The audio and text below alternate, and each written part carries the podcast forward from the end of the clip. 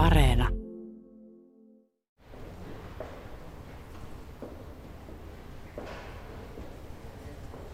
Suhtautumiseni julkisiin tiloihin ei ole juurikaan muuttunut pandemian myötä, kertoo nimimerkki Mikko. Mikon mukaan Suomessa suhtaudutaan huonosti asunnottomuuteen.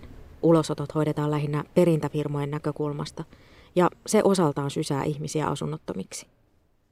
Yhteiskunnasta syrjäyttämisen riskiä lisäävät asumisen hinta, pienituloisuus, työttömyys, sairastuminen, mielenterveys- ja päihdesairaudet. Kodittomuutta tulee tarkastella yhteiskunnallisena ja rakenteellisena ongelmana, siitäkin huolimatta, vaikka ihmisen oma toiminta olisi vaikuttanut asunnottomuuteen. Kodittomuus ei ole koskaan ihmisen ominaisuus. Asuminen Lontoon kadulla vie ihmiseltä kunnioituksen itsensä ja oma persoona katoaa. Koditon on muiden silmissä arvoton. Näin kirjoittaa kokemuksistaan kirjailija James Bowen vuonna kaksituhattakaksitoista julkaistussa kirjassaan Katukatti Bob, kissa, joka muutti elämäni.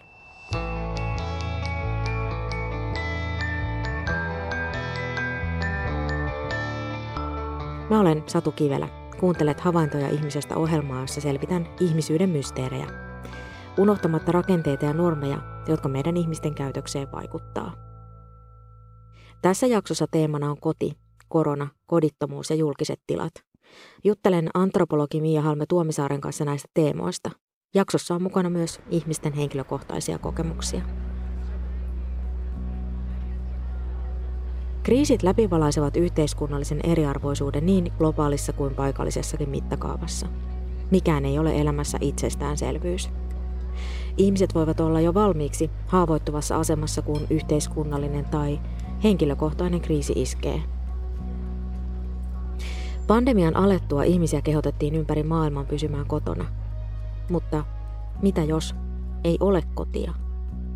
Kodittomina on yhä enemmän nuoria, kertoo Diakonissa -laitokselta Heli Alkila Helsingin Sanomien haastattelussa lokakuussa kaksituhattakaksikymmentäyksi. Alkilan mukaan nuorten kodittomuus jää usein piiloon, eikä näy tilastoissa. Samaisessa jutussa Vailla vakinaista asuntoa ry:n toiminnanjohtaja Sanna Tiivola kertoo, että korona-aika on ollut todella raju asunnottomille ja asunnottomiksi jääville. Sosiaali- ja kulttuuriantropologian ja kansainvälisen oikeuden dosentti Miia Halme-Tuomisaari julkaisi syksyllä kaksituhattakaksikymmentä koronapandemiaan liittyvän kirjan nimeltään Kaikki kotona. Siinä pohdiskelin myös tämän pandemian näkökulmasta sitä, kuinka tämä koti on ollut sellainen niin kuin yhdistävä tekijä. Sikäli, että, että ympäri maailman nämä koronasuositukset on ankkuroituneet kehotukseen pysyä kotona. Ja ähm, samaan aikaan se koti, niin kuin tässä ollaan keskusteltu, niin se on sellainen, joka, joka kaikki voi ajatella eri, eri puolin maailman jakaa jollakin tavalla. Mutta se, mitä se konkreettisesti tarkoittaa, niin se saa juuri näitä hirveän erilaisia muotoja.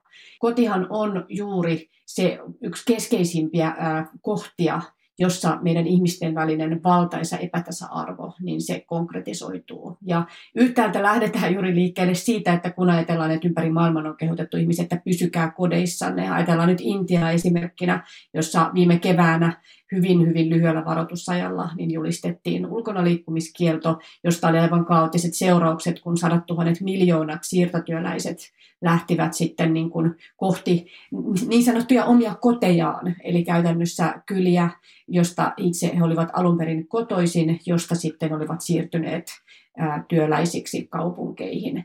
Ja samaan aikaan Intiassa esimerkiksi niin asunnottomiahan on aivan niin kuin räjähdysmäisiä määriä, joten silloin on täysin absurdia kehottaa ihmisiä suojautumaan pandemialta ja suojaamaan muita pandemialta niin, että he pysyvät kotona, kun kotia konkreettisesti ei ole. Pyysin ihmisiä kertomaan kokemuksiaan pandemian vaikutuksesta julkisissa tiloissa olemiseen, kodin merkitykseen ja suhtautumisesta kodittomuuteen. Kiitos kaikille kokemuksia jakaneille. Nimimerkki Mikko kertoo, että hänen suhtautumisensa julkisiin tiloihin ei ole juurikaan muuttunut pandemian myötä. Hänellä ei ole tällä hetkellä tarvetta mennä julkisiin tiloihin.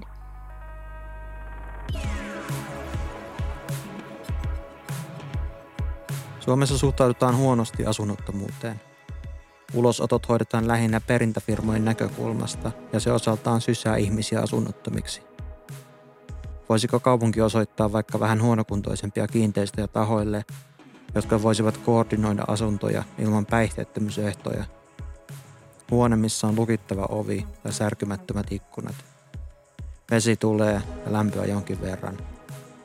Siellä saisi olla omissa oloissa niin kauan kuin haluaa. Jos halua on oma hoitoon, niin siitä sitten jatkopaikkoihin. Vaikeisiin asioihin ei ole helppoja ratkaisuja.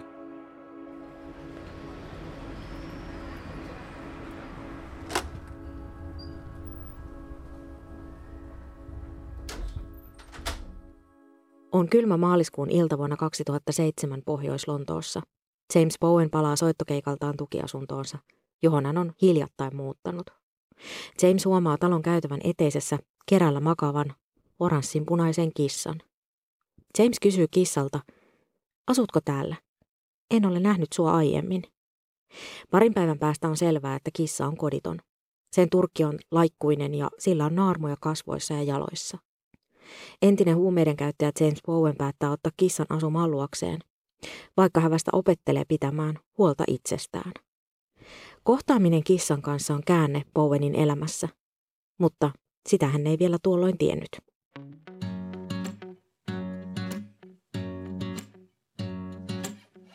James Bowenista tulee myöhemmin kirjailija. Hän on kirjoittanut kirjan Katukatti Bob, kissa, joka muutti elämäni. Bowen kertoo kirjassaan, kuinka lukuisat sosiaalityöntekijät, psykologit, poliisi ja tavalliset ihmiset ovat halunneet tietää vastauksen yhteen kysymykseen. Miten päädyit kodittomaksi? Bowen pohtii, että kiinnostuksen takana voi olla kaksi seikkaa. Se, että ihmiset pohtivat sitä, että voisiko heille itselleen käydä samalla tavalla. Toinen syy on oman elämän pönkittäminen. Tyyliin, elämäni ei ole mitenkään herkkua, mutta sentään mulla ei mene niin huonosti kuin Bowenilla. Miten päädyit kodittomaksi on oikeastaan ihan väärä kysymys. Oikea kysymys on.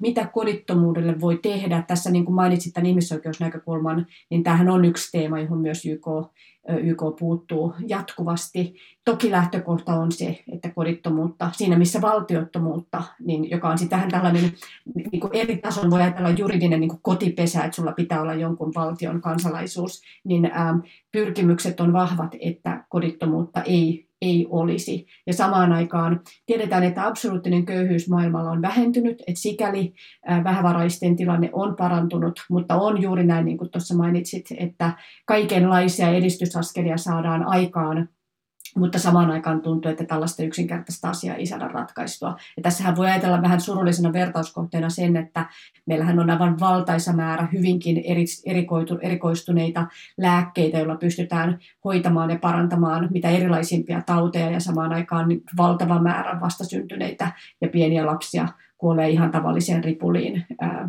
vuosittain maapallolla, joka on, voidaan ajatella täysin tarpeetonta ja täysin kohtuutonta ja epäinhimillistä.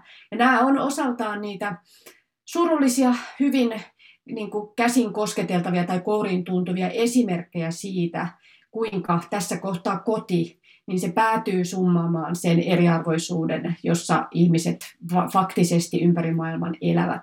Ja on kauhean vaikea juuri miettiä, että, että kuinka tällainen saataisiin ratkaistua. Toki voidaan todeta näin, niin kuin tuossa toit esille, että tässä on rakenteellinen yhteiskunnan tason ongelma, ei yksilöllinen ominaisuus. Äärimmäisen tärkeäähän on pitää tämä näkökulma mielessä, koska tiedetään, että esimerkiksi Yhdysvalloissa, jossa sosiaaliturva on hyvinkin puutteellinen, helposti saattaa näyttäytyä siltä, että esimerkiksi kodittomuus saattaa olla vähän niin kuin yksilön omaa syytä, vähän yksilön vähän niin kuin ominaisuuskin. Ja nyt sitten myöskin pandemian jälkeen on paljon kuultu huolestuttavia raportteja, jossa köyhyys ja myös kodittomuus Yhdysvalloissa on lisääntynyt. Ja tämä, nämä, nämä on ne kohdat, joissa tarvitaan sitä sellaista niin kuin vahvaa tunnetta siitä meidän aidosta jaetusta inhimillisyydestä. Ää, eikä niin, että esimerkiksi me niin kuin omassa mielessämme jakaudutaan kodittomiin ja heihin, joilla koti on. Ikään kuin tämä olisi jotenkin semmoisella inhimillisyyden akselillakin meitä jaotteleva tekijä. Asunnottomuudessa on kyse rakenteellisesta ja yhteiskunnallisesta ongelmasta. Asunto on ihmisoikeus. Vailla vakinaista asuntoa -yhdistyksen mukaan Suomessakin asunnottomana on yli neljätuhatta ihmistä. Ulkona, rappukäytävissä ja ensisuojissa asuu yli seitsemänsataa ihmistä. Vailla vakinaista asuntoa -yhdistys haluaa saada ihmiset kadulta kotiin. Valtaosa asunnottomista on miehiä. Nimimerkki U B S kertoo. U B S, Universal Basic Services. Valtion tulisi tarjota muun muassa asunto kaikille, joilta se puuttuu ja jotka tarvitsevat. Tarjotun asunnon ei kuitenkaan tarvitse olla hyvä, mutta ei silti epäterveellinen, ja se voisi olla toisessa kaupungissakin. Pikukylistä löytyy paljon halpoja asuntoja. Henkilö olisi ikään kuin vuokralla valtion omistamassa talossa, mutta ilman, että maksaa vuokraa. Riippuen siitä, mitä tuhoa on asunnoille aikaisemmin tehnyt, voi saada huonomman tai paremman asunnon.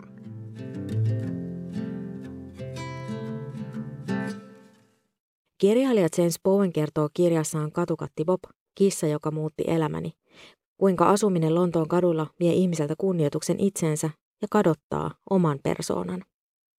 Bowenin mukaan pahinta on se, että muiden silmissä koditon on arvoton. Koditonta kohdellaan Bowenin ilmaisun mukaan epähenkilönä. Kukaan ei halua olla tekemisissä epähenkilön kanssa. Bowen onnistuu kadulla asuessaan saamaan työpaikan tiskarina, mutta saa potkut heti, kun työnantajalle selviää, ettei Bowenilla ole kotia. James Bowen toteaa, että ei kodittomalla ole minkäänlaisia mahdollisuuksia pärjätä. Onhan toisaalta ymmärrettävää, että, että kun kohdataan koditon vaikka, vaikka Suomessa, niin ö, onhan se tietynlainen inhimillinen tragedia, joka meidän silmien, tai ei edes tietynlainen, vaan se on selkeä, konkreettinen ja vakava inhimillinen tragedia, joka pahimmillaan silloin meidän silmien eteen tulee. Ja silloin sellainen hyvinkin ymmärrettävä suojamekanismi voi olla sellainen tunne siitä, että tulee hyvin vahva semmoinen jaottelu omaan mieleen tämän kodittoman henkilön ja sitten niin kuin itsensä välille. Että meissä täytyy olla jotain hyvin erilaista, noin ei koskaan voisi käydä minulle. Hän on niin kuin koditon henkilö, jotenkin voidaan ajatella, että hän on niin kuin kokonaan toisenlainen ja kaukana siitä omasta arkikokemuksesta. Mutta samaan aikaan tiedetään, että eihän asia välttämättä ole näin. Et Suomessa toki meillä on pääsääntöisesti hyvä sosiaaliturva. Samaan aikaan tiedetään, että ei ole mahdotonta, että ihminen voisi sosiaaliturvan ää, niin kuin verkon raoista tippua. Ja ollaan kuultu hyvin raadollisiakin esimerkkejä siitä, että minkälaisista olosuhteista johtuen ihminen, ihminen saattaa päätyä kodittomaksi. Nimimerkki Mari pohtii asunnottomuuteen suhtautumista Suomessa näin. Asunnottomuuteen suhtaudutaan mielestäni asiallisesti, tai siis niin viranomaiset kuin tavalliset kansalaiset haluavat tehdä kaikkensa sen eteen, että asunnottomat saisivat kodin. Mutta kun asunnoton on samalla päihdeongelmainen ja pikkurikollinen, mikä edellä mainitusta ongelmista on syy, mikä seuraus? Yhteiskunnan on vaikeampaa auttaa, eikä tavallisilla ihmisillä enää ole samalla tavalla auttamishalua. Myös James Bowenilla kodittomuuden taustalla oli monia kasautuneita ja risteäviä vaikeuksia ja myös huonoa tuuria. Bowen yritti huumeiden avulla turruttaa yksinäisyyttään ja kadulla asumisen tuskaa. Bowen kirjoittaa kirjassaan, kuinka hänen elämänsä olisi voinut saada toisen käänteen, jos hän olisi palannut Australiaan.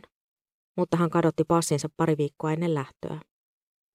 Bowen asui välillä yömajoissa, mutta tukiasuntoa hän pääsi jonottamaan kodittomien avustusjärjestön ansiosta.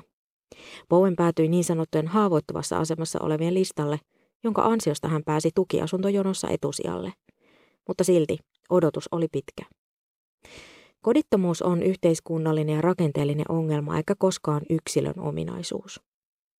Yhteiskunnasta syrjäyttämisen riskiä lisäävät asumisen hinta, pienituloisuus, työttömyys, sairastuminen ja mielenterveys- ja päihdesairaudet.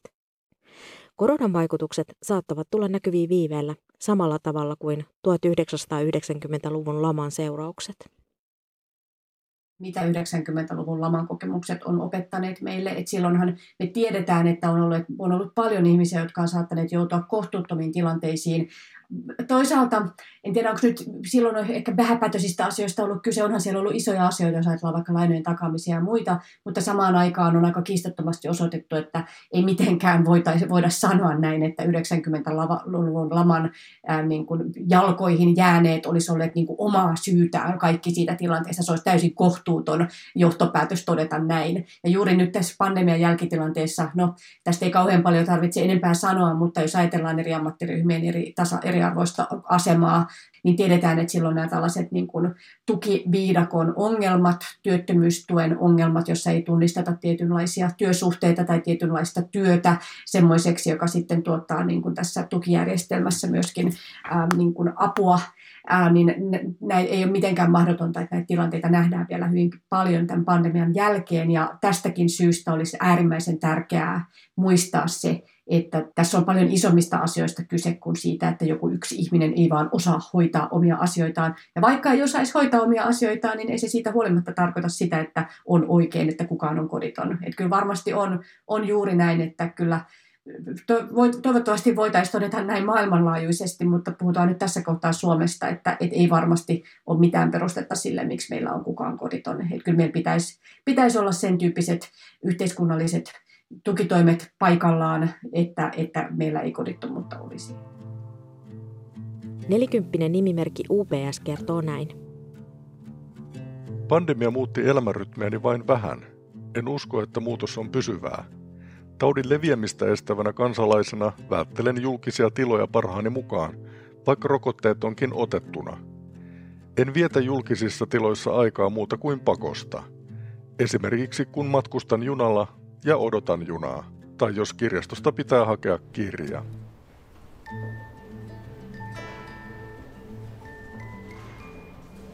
Lapsuudenkodistani on kirjastoon matkaa viisitoista kilometriä. Kesäisiä pitkälle syksyyn poljen punaisella kolmivaihteisella pyörälläni monta kertaa viikossa kirjastoon. Lainaan kasan kirjoja, joista osa mahtuu reppuun ja osan kasaan tarakalle ja sidon tiukasti kiinni mustekalalla. Kirjasto on paikka, josta voi kirjan lainaamalla sukeltaa aiemmin tuntemattomaan maailmaan, seikkailla tai tutustua johonkin uuteen ihmiseen. Nykyään kirjastot ovat paljon muutakin. Ne ovat kohtaamispaikkoja, joissa kirjailijat kertovat työstään tai, tai taiteilijat avaavat teostensa taustoja. Ja joistakin kirjastoista voi lainata vaikkapa ompelukoneen. Keväällä kaksituhattakaksikymmentä koronapandemia sulki myös kirjastojen ovet. Se sai monet meistä havahtumaan siihen, miten tärkeä kirjasto onkaan kohtaamisten, sivistyksen ja tiedon mahdollistajana. Mitä julkiset tilat kertovat yhteiskunnasta ja solidaarisuudesta? Viime vuosinahan, tästä on juuri niin kuin viittasitkin, on paljon puhuttu ja on tehty tutkimusta, että tällainen kaupallinen kaupunkitila on lisääntynyt hyvin merkittävästi. Ja siitä ollaan syystä kyllä huolissaan, koska ähm, jos ajattelee juuri tätä, että suomalainen marraskuu tuntuu välillä, että se jatkuu meillä yhdeksän kuukautta vuodessa, että voi olla, että siellä kaupunkitoreilla voi olla vähän haastavaa sitten kesäkuussakin, jos nyt sattuu sitä räntää vaakatasossa tulemaan, niin siellä voi olla hiukkasen haastavaa sitten nautiskella tällaisesta mukavasta yhteisöllisestä olemisesta, niin kyllähän, kyllähän tämä on niin kuin äärimmäisen tärkeää myös sen kautta, että yhteiskunnassa säilyy tällainen syvempi solidaarisuus. Ja mä itse olen monesti miettinyt, kun maailmalla on matkustanut, että Et meillä on semmoisia hassuja asioita Suomessa, joista suomalaiset ei välttämättä osaa itsestään selvästi, niin kuin, nauttii toki, mutta ei ehkä osaa arvostaa sitä niin kuin ainutlaatuista kansainvälisesti. Ja suomalainen uimahalli on näistä yksi. Ja kun meet suomalaiseen uimahalliin, niin pääasiassa varustetasohan on aivan loistava. Aivan huippuluokan siis niin kuin, laitteet on siellä ja on vesijumppamahdollisuudet ja on puhdasta, on miellyttävää, siellä on niin kuin, kaikkeen mukava käydä, siellä ihmiset pääasiassa voivat aika hyvin. Hyvin harvoin törmätään siihen, että siellä vaikka nyt olisi ihmisiä, jotka on vahvasti päihtyneitä tai sitten niin kuin, äm, olisivat jotenkin muuten, ei, kukaan ei ole muuttanut asumaan suomalaiseen uimahalliin. Äm, tokihan on näin, että tiedetään, että Suomessakin on ihmisiä, jotka eivät voi hyvin siinä määrin, että he ehkä sinne uimahalliin tulisivat, mutta sellainen yleinen kokemus on siitä, että meillä on, toki uimahalliinkin nyt on pieni pääsymaksu, mutta katsotaan nyt kuitenkin, että koska se on verovaroin pääasiassa rahoitettu, että se olisi tällainen, ei nyt ihan täysin maksuton tila, mutta melkein. Tai otetaan siihen rinnalle kirjasto, joka on tällainen täysin maksuton tila. Niin miten mukavaa ja miellyttävää on asiointi? Puhutaan nyt kirjastosta, suomalaisessa kirjastossa, ja miten paljon se kertoo siitä, että meillä kuitenkin yhteiskunnassa niin ihmiset pääsääntöisesti voivat hyvin. Tällaisia tiloja olisi niin kuin likimahdotonta miettiä hyvin monessakin maassa, koska on fakta, että, että yhteiskunnassa on hyvin monessa maassa on ihmisiä, joilla on kodittomuutta, joilla on muu, muu, muista syistä sellaista huonovointisuutta ja huono-osaisuutta, että silloin tällaiset tilat saattaa helposti muuttua sellaisiksi, että niissä ei sitten ole niin kuin tavallaan kaikki kaikkien miellyttävää olla. Ei ole miellyttävää lapsiperheen mennä vessaan vaihtamaan vaippoja, koska ne voi olla hyvinkin epäsiistejä ja näin. Kaupallisen kaupunkitilan lisääntymisen taustalla on isompi kädenvääntö siitä, millainen yhteiskuntamalli meillä Suomessa vallitsee. Sosiaali- ja kulttuuriantropologian ja kansainvälisen oikeuden dosentti Miia Halme-Tuomisaaren mukaan kysymys on, millaista yhteiskuntaa haluamme rakentaa. Ja tämä nivoutuu osaltaan, tai ei nyt niin osaltaan, vaan hyvinkin vahvasti myös tähän niin kuin sosiaalidemokraattisen valtion ää, olemassaoloon ja sitten toisaalta ajatukseen siitä, että kuinka paljon yksityistetään, kuinka paljon meillä toimii asiat markkinatalouden logiikalla. Ja tämä konkreettinen kädenvääntö siitä, että mikä, mikä tila on siinä määrin ilman rahaa olevaa, että se on luultavasti silloin verovaroilla niin kuin rahoitettu, mutta siinä ei tarvita sitä yksilön omaa taloudellista niin kuin satsausta, että siellä saa olla, viettää aikaa, ja missä määrin kaupunkitila juuri on tällaisten erilaisten kaupallisten palveluiden ää, niin kuin määrittämää.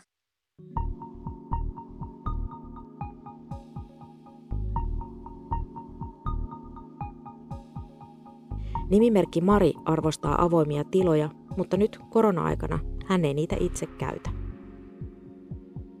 Ennen vietin valtaosan vapaa-ajastani muualla kuin kotona. Koronan alettua maaliskuussa kaksituhattakaksikymmentä asuin Helsingissä. Ja kun kaikki paikat sulkeutuivat, enkä autottomana päässyt esimerkiksi ulkoilemaan Nuuksioon, Sipoonkorpeen tai pienemmille ulkoilualueille ilman julkisia kulkuvälineitä, elämä siirtyi kotiin. Uudenmaan sulun päätyttyä siirryin kesällä kaksituhattakaksikymmentä kotietätöistä etätöihin mökille. Mutta edelleenkään en vietä aikaa julkisissa tiloissa, en käy tapahtumissa ja niin edelleen. Helsingin keskustassa komeilee yksi julkisen tilan monumenteista, Oodi. Siellä voi työskennellä, opiskella, lainata kirjoja tai vaikka hetken hengähtää kaupungin vilskeeltä ilman kulutus- tai ostopakkoa. Yhteiskunnallinen eriarvoisuus ja suoranainen sorto ruokkii väkivaltaa ja konflikteja. Miia Halme-Tuomisaari kertoo esimerkin maailmalta. Yksi esimerkki, jossa itse on, josta on kokemusta, on Johannesburg Etelä-Afrikassa. Voit olla kuinka varakas vain, mutta Johannesburgissa et voi sulkea pois pelkoa rikollisuudesta, joka johtuu siitä, että yhteiskunnassa on niin valtavaa historiallista epätasa-arvoa, ja tänä päivänä se näkyy vahvana rikollisuuden pelkona ja myös niin kuin rikollisuuden määränä. Ja nämä on jotenkin sellaisia, jotka liittyy nyt, ei nyt ihan suoraan vain tähän kaupallisuuteen ja tähän vapaaseen julkiseen tilaan, mutta semmoisia yleisiä pohdintoja siitä, että, että minkälaiset asiat aidosti Suomessa, Suomessa ovat hyvin, ja jos ajatellaan nyt sitä kodin teemaa jälleen, niin voisi ajatella näin, että, että yhtäältään kodittomuus kertoo sellaisesta yhteiskunnallisuudesta, huono-osaisuudesta, joka leimaa sitten oikeasti kaikkien kokemuksia. Ja on, meillä on edelleen on tätä huono-osaisuutta, mutta onneksi siinä määrin rajatusti, että meillä voi olla tällaisia ihan mahtavia julkisia ei-kaupallisia tiloja, joista aivan kaikki saavat nauttia. Nimimerkki Aas kertoi mulle Twitterissä, että pandemia muutti hänen suhtautumistaan kotiin ja julkisiin tiloihin. Aas sanoi, että yksityinen koti ja julkinen irtaantuivat entistä enemmän toisistaan, ainakin hänen omassa mielessään. Aas pohtii, että ehkäpä muidenkin mielessä. Aas kertoo, että aluksi tautitilanne vaikutti siihen, että hän vietti enemmän aikaa kotona ja ulkona, välttäen tiiviitä ihmisryppäitä. Nyt myöhemmin muuttuneet tottumukset ja mieltymykset ovat vaikuttaneet käyttäytymiseen. Koti voi olla fyysinen paikka, mielentila tai jaettu kokemus kuulumisesta. Tässä on musta kauhean hieno tämä, mitä, mitä Ruotsissa paljon puhutaan, että on kansan koti. Et se on jotenkin kauhean kaunis ajatus myöskin, että sinällään niin kuin se, mitä se koti merkitsee, siis kotimaa. Meillähän on kauhean paljon näitä kotiin liittyviä niin kuin kielellisiä metaforeja, jotka summaa myös sitä, miten se koti on, myös se oma äh, niin kuin asuinmaa, se on se oma kulttuuriyhteisö. Mutta jotenkin tämä on tosi tärkeä ulottuvuus, jota juuri korona on. Nythän me ollaan enemmän niin kuin siinä perinteisessä kodin piirissä ollut, ja tämä on kiinnostavaa, että mitä sille meidän jaetulle julkiselle tilalle tapahtuu. Mutta itse kuitenkin ajatelisin, että meillä on onneksi Suomessa ja monessa muussakin Pohjoismaissa niin vahva se tunne siitä semmoisesta jaetusta tilasta. Et mun mielestä se kansan koti on oikeastaan aika... Siinä on totta kai, monet voi ajatella, että siinä on se luotaan työntäväkin aspekti, että ketkä sitten ei kuulu siihen kansaan, että niitä voidaan kääntää eri puolin. Mutta itse haluaisin ajatella, että kansan koti on semmoinen hyvin vastaanottavainen ja avoin, ja se kansa on sellainen, joka elää ja on monimuotoinen ja muuttuu. Mutta ajatuksena siitä, että on niin kuin kansan koti, joka on se julkinen tila, jossa kaikilla pitäisi olla hyvä olla, kaikki tuntisi olonsa niin kuin tervetulleiksi, olisi turvallista, olisi sitä semmoista jaettua välittämistä, niin se on musta ajatuksena hyvin kaunis.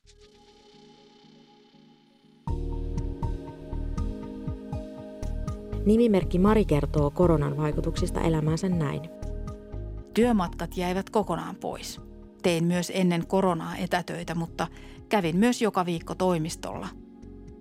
Mökillä asuminen ilman mukavuuksia, kuten juokseva vesi ja viemäröinti, lämmitys, tekee arjesta työlämpää kuin mitä se kotona Helsingissä olisi, mutta samalla antoisampaa. Elämä on verkkaisempaa, aamuisin nukun pidempään.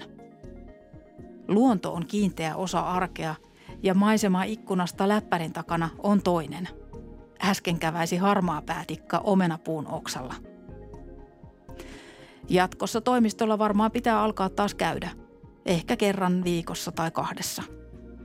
Helsinkiin en todennäköisesti palaa asumaan vielä kuukausiin. Pääkaupunkiseudun koronatartuntojen määrä, suuri väestötiheys, eli luonnollisesti enemmän tartuntoja ja julkiset liikennevälineet eivät houkuttele palaamaan.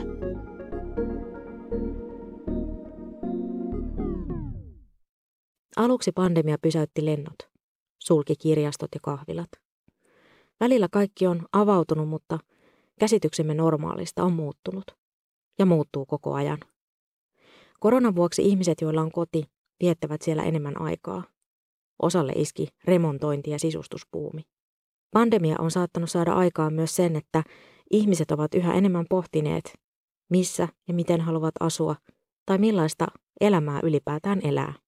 Tämä on varmaan sellaista aikaa, jossa on aika niin kuin, hedelmäinen maaperä tällaisten niin kuin, aiemman elämän tottumusten uudelleen arvioinnille ja puhtimiselle. Ja silloin kysymys on juuri tämä, että, että voiko pandemian jälkeinen aika johtaa johonkin niin kuin hitaampaan aikaan.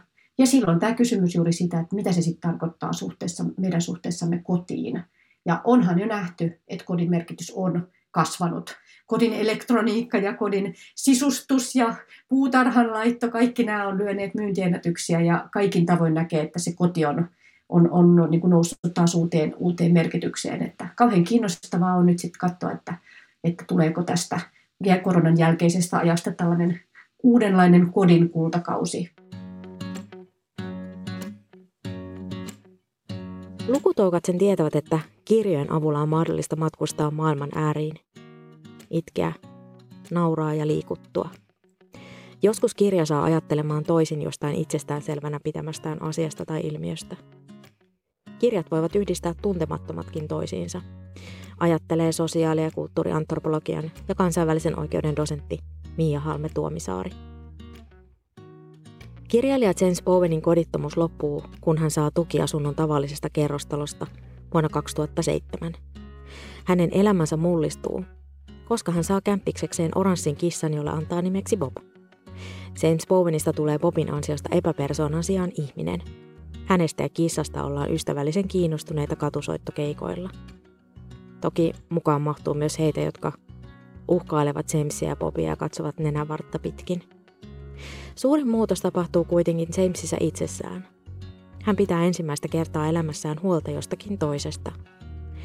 Elämä on täydempää, kun siinä on mukana älykäs kissa nimeltä Bob. Bowen kirjoitti kodittomuuden kokemuksistaan kirjan Katukatti Bob, kissa, joka muutti elämäni. Se on koskettava tarina ystävyydestä. Tarina ei ole kuorotettu siirapilla, vaan siinä on yhtä aikaa läsnä ihmisten ja elämän raadollisuus, mutta myös rakkaus. Mä olen Satu Kivelä. Kiitos kun kuuntelit. Mitä ajatuksia tämä jakso herätti? Lähetä palautetta havaintoja piste ihmisestä at yle piste fi. Moikka!